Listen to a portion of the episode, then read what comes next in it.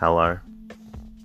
Welcome to the Bore You to Sleep podcast, the podcast that will hopefully help you get to sleep. I am going to read an open source book, one that is not particularly interesting, but one that is hopefully boring enough to get you to sleep. Tonight's reading comes from The Sacred Dance written by W. O. E. Oesterley and published in 1923. This story looks at the evolution of dance and its importance to the development of cultures and civilization overall. My name is Teddy, and I aim to help people everywhere get a good night's rest. Sleep is so important and my mission is to help you get the rest that you need. The podcast is designed to play in the background while you slowly fall asleep. Thank you to everyone who shared their words of gratitude with me during the week. To all Spotify listeners, thank you for continuing to respond to the Q&A. I appreciate hearing your thoughts on the recent episode that you listened to. As always, thank you to all of the existing patrons that are able to support me on Patreon. My goal is to keep this podcast free to allow access for everyone, and it's the support from listeners via Patreon and Spotify that allows me to keep bringing out episodes for those who need them.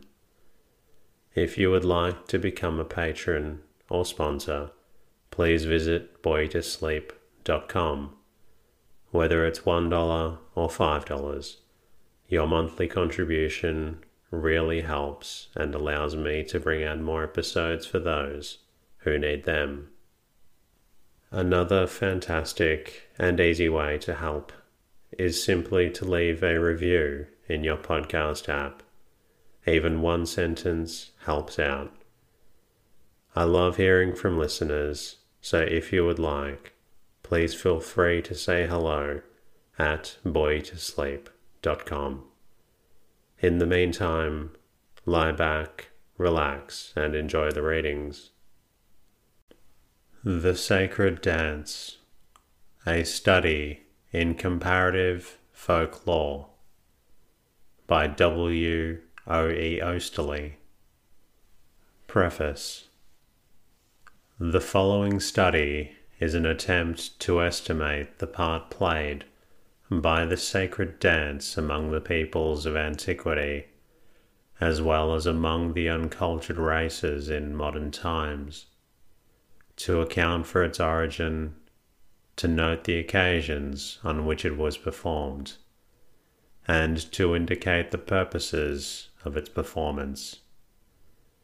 The subject is more complicated than would appear at first sight, for while the fact of its universal prevalence among all races at one time or another of their cultural development shows how essential a rite it was its origin is obviously veiled in obscurity, seeing that it developed in prehistoric times, so that in seeking to throw light on the question of its origin, one has to try to get back at the mind of the savage and envisage things from his point of view but that mind represents a complex of such crass and illogical elements that one may easily be led astray.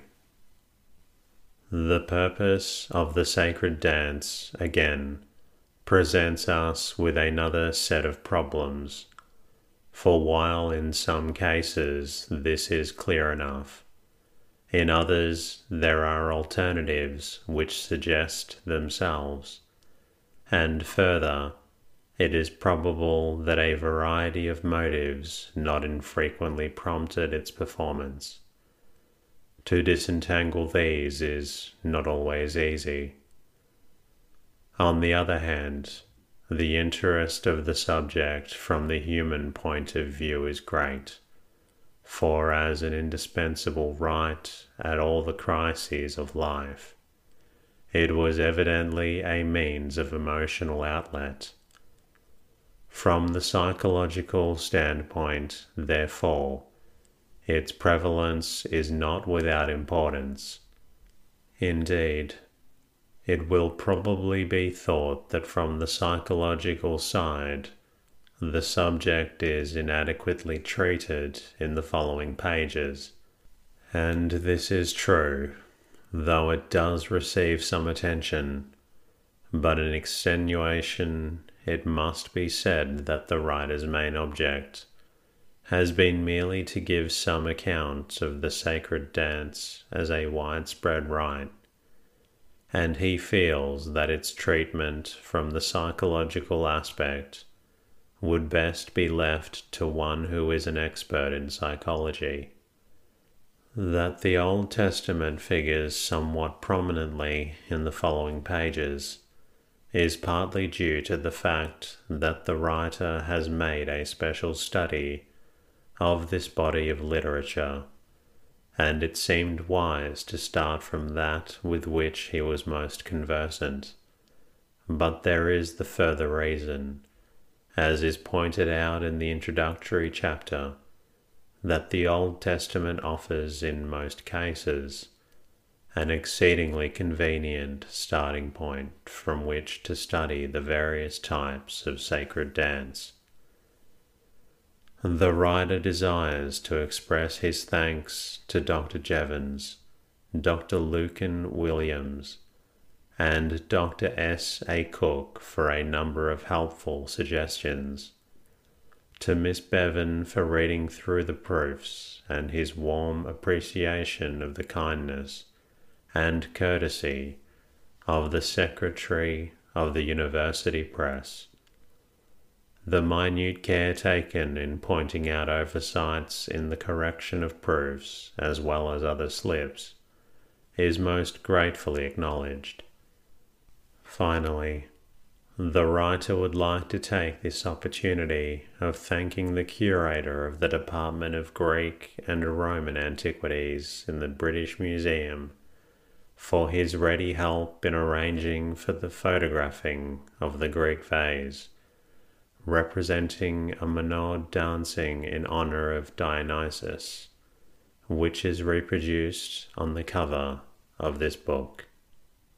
Chapter 1 Our study is concerned with the sacred dance, that this epithet applied to the dance, at any rate during the earlier phases of its history, and as still practiced among many uncultured and even some semi cultured peoples today, is more than justified. The following pages will, it is hoped, show its extreme importance in the eyes of early man who regarded it as indispensable at all the crises of life initiation, puberty, marriage, burial, who used it as one of the essentials in worship, who saw it as a means of perpetuating whatever supernatural powers he believed in, a means of communion with the deity, a means of obtaining good crops, fruitful marriages, and of communicating with the departed. To mention only its more important uses shows that it is a subject worth investigating, though the domain it occupies is but a modest one in the great sphere of the history of religion.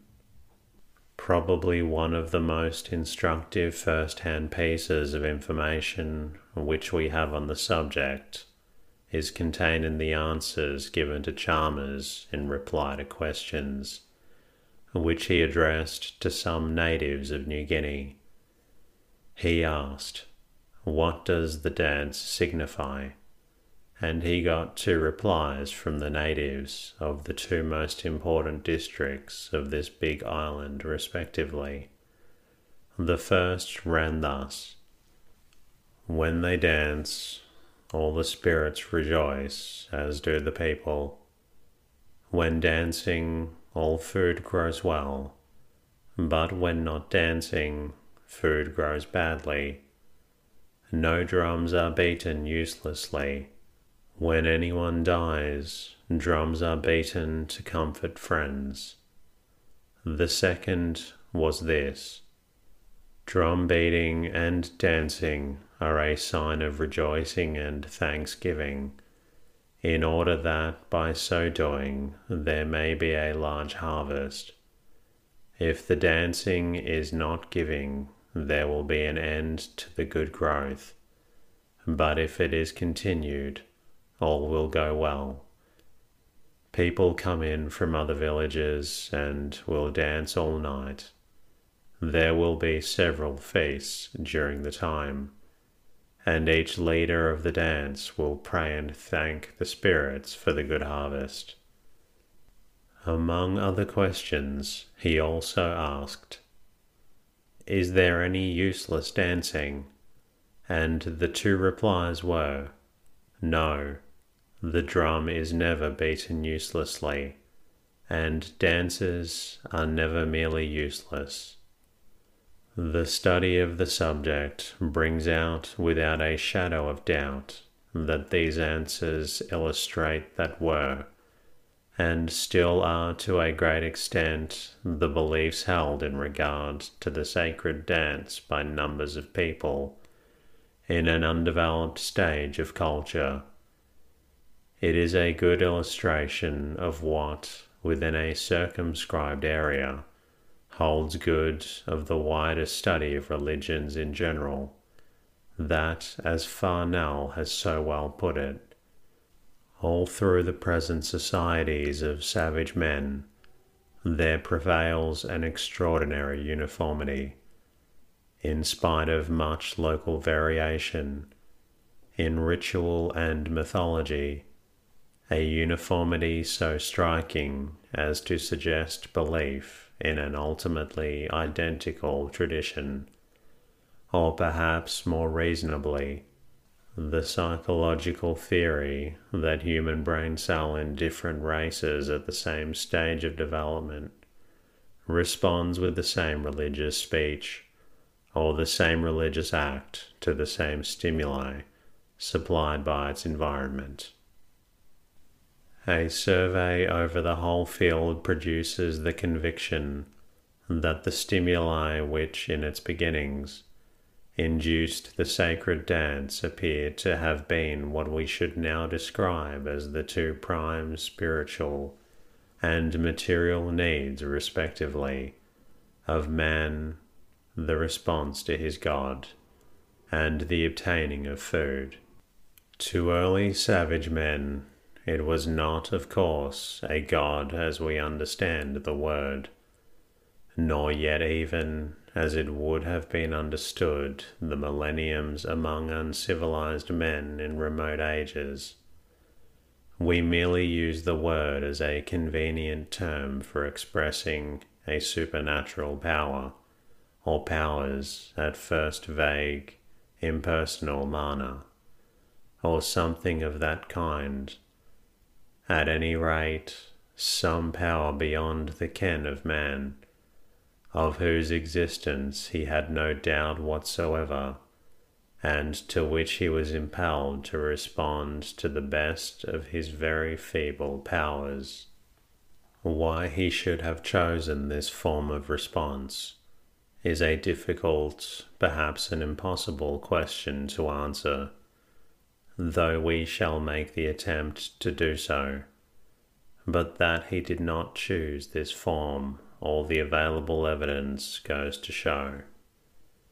That the sacred dance should have been believed to be the means of obtaining food is less difficult to understand when one remembers the universal belief in the efficacy of imitative magic among uncivilized men the natives of New Guinea dance as a means of obtaining a good harvest, but there is evidence for the presumption that early man did the same thing for obtaining food, long before harvests existed. As a means of response to supernatural powers, the dance was obviously a sacred act, but the epithet may also be applied, though perhaps in a modified way, to the dance as a means of obtaining food, for the belief in the existence of supernatural powers once attained the conviction of their intrusion into all the affairs of life would naturally follow, as indeed we know to have been the case. But this implies that savage man believed that these supernatural powers were, in some sense, the givers of food, and this is hardly compatible with the idea that the dance as an act of imitative magic was the means of procuring food, an idea which is abundantly proved by the evidence to exist. If an act of imitative magic, such as the dance, is ipso facto the means of bringing out what it imitates, how can it be said that supernatural powers have anything to do with the matter? And how can the dance in this case be called sacred? It is a question, however, whether there was not a subconscious intention of setting in motion the machinery which brought about the thing imitated every time as an act of imitative magic was performed. By the machinery, we mean the active intervention of supernatural powers in an undefined, mysterious way. In this case, the dance as a means of obtaining food would likewise be strictly speaking a sacred act. However, this may be, there is a large consensus of opinion that the dance in its origin was sacred and that every other subsequent form of dance was ultimately derived from this. It is true to say that the ritual or worship dance is the source of all others. As soon as one attempts to define what dancing in its essence is, one realizes the difficulty of doing so. It can be defined in such a number of ways all of which contain elements of truth. So much depends upon the point of view taken in regard to it. The recording of a number of definitions would be wearisome. Voss alone gives dozens by different people. But one thing which these various definitions teach must be noted and insisted upon they show that the term dancing connotes a great deal more than is attached to it nowadays. When, for example, de Cahusac rightly defines dancing as l'art de gester, it is obvious that these cannot be restricted to the feet or legs. A number of the Egyptian inscriptions make it clear that the arms played an important part in the dance as the legs. Representations of it on Greek pottery show that the motions of the head, and even more of the whole body, are necessary parts in the movements of the dance. Among some savages, the sacred dance is performed while the legs are more or less still but the arms and the body are constantly in motion. To make but one reference to the modern dancing, in some of the figures of the quadrille, the dancers simply advance and recede, and at times they are stationary, merely bowing. Yet this all belongs to the dance, and comes under the category of dancing Crawley truly says that dancing is an instinctive mode of muscular expression of feeling. If then the feelings are restrained, the muscular expression may take the form of a staid procession, as seems to be characteristic of the Assyrian sacred dance. We must therefore include under the many forms of the sacred dance such as range from a formal procession, stately and measured, to those of the wild orgy in the Dionysiac ritual. As we shall see, the intention which prompts the dance will have a great deal to do with its external form. The wide connotation which must be accorded to the word dancing is illustrated by what the Bedouin Arabs understand by it. They are a race which, as is well known, has retained many beliefs, customs, and practices which have been handed down from time immemorial. Therefore, the evidence afforded by them is valuable. By dance, which they call raqs, they understand every rhythmic movement of hands or feet, whether remaining on the same spot or not. Of them, as of all other peoples, rhythm is as inseparable from the movements of the dance as it is from other bodily functions, and therefore belongs to it without saying. But as the Arabs show, Rhythmic movements can be performed while standing on one spot. Emotions can be expressed by the rhythmic movements of the arms and of the body and of the head, while the legs may be more or less motionless. The human instinct of play, says Crawley, is closely connected with the human love of excitement. The dance satisfies both, and its rhythmical character also makes it suitable for the expression of the most solemn and controlled emotions. It is at once the servant of Apollo and Dionysus. The close, one may almost say the inseparable, connection between the dance and music is as marked in its sacred as it is its secular character. In the first instance, it is the rhythmic instinct which demands this, so that among many savages the music which accompanies the dance is the mere clapping of hands, or the striking together of pieces of wood, or the beating of the tom tom the same is also found among some peoples more advanced on the path of culture, though they usually add the sound of other instruments, among which the flute figures prominently. Singing is, and always has been, another favorite accompaniment to the dance. The Bedouin Arabs accompany their dances by the beating of cymbals or of hand drums, or by clapping of hands. Sometimes singing accompanies the dancing. This was also the case among the Israelites. In the following discussion on the sacred dance, we have made the Old Testament our starting point. In spite of some drawbacks, which will become very apparent, this course has its advantages.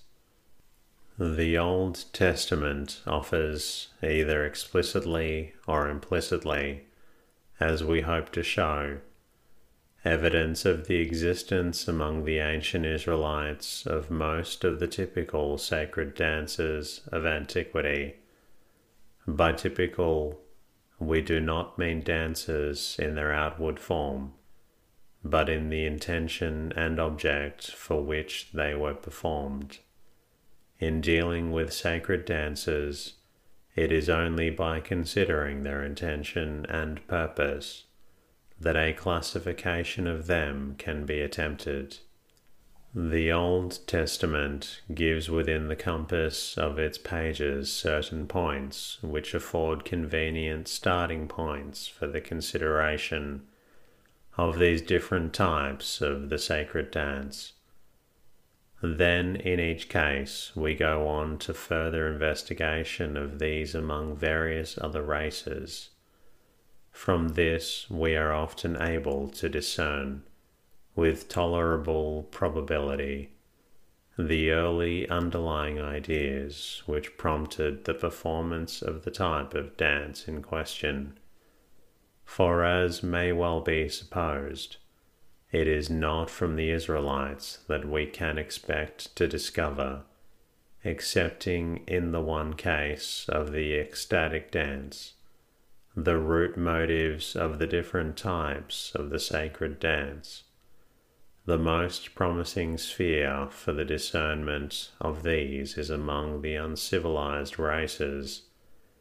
Their naive and unsophisticated naturalness reveals things which a gradually developing civilization obscures. Hence, the devoting of a good deal of attention to the sacred dance among savages in the following pages.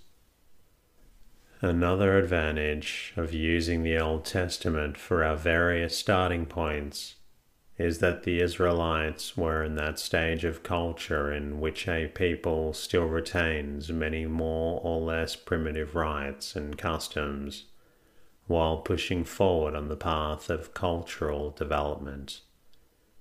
So that among them we are in touch with the past and yet experiencing the upward trend that is taking place.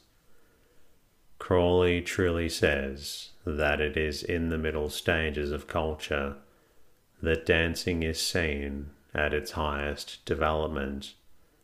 That applies to the Israelites. It is like standing on an eminence and looking behind and before. That has its advantages. At the same time, we are not blind to the drawbacks involved for in some important instances the Old Testament is silent. We give reasons which we believe are sufficient to explain the silence.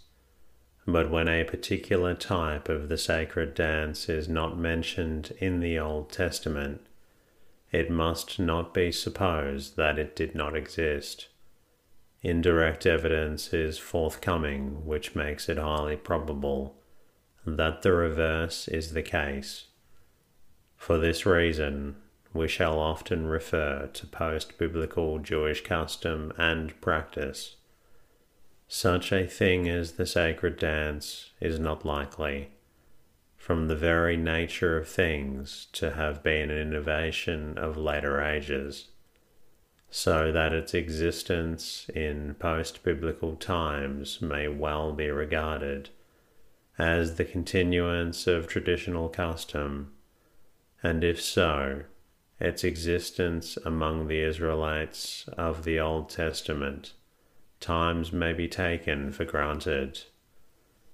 Still, we realize the precariousness of seeming, in some cases, to build upon an apparently non existing foundation. But the risk must be taken and as we hope to show, the evidence from subsequent times justifies the risk. A few words must be said about the sources from which information regarding the sacred dance is to be gained. There are a certain number of ancient inscriptions of various kinds upon which dancing is represented. On these, the dancing is not always of a religious character, but it is not difficult to discern when it is religious and when secular. For example, there is a very valuable fragment of an Egyptian fresco belonging to the 18th dynasty in the British Museum, on which two nude women dancers are depicted the dancing is accompanied by other women, some clapping their hands and others playing the flute. But another part of the fresco shows clearly enough that the scene represents a banquet dinner, during which professional dancing is being performed for the entertainment of the guests.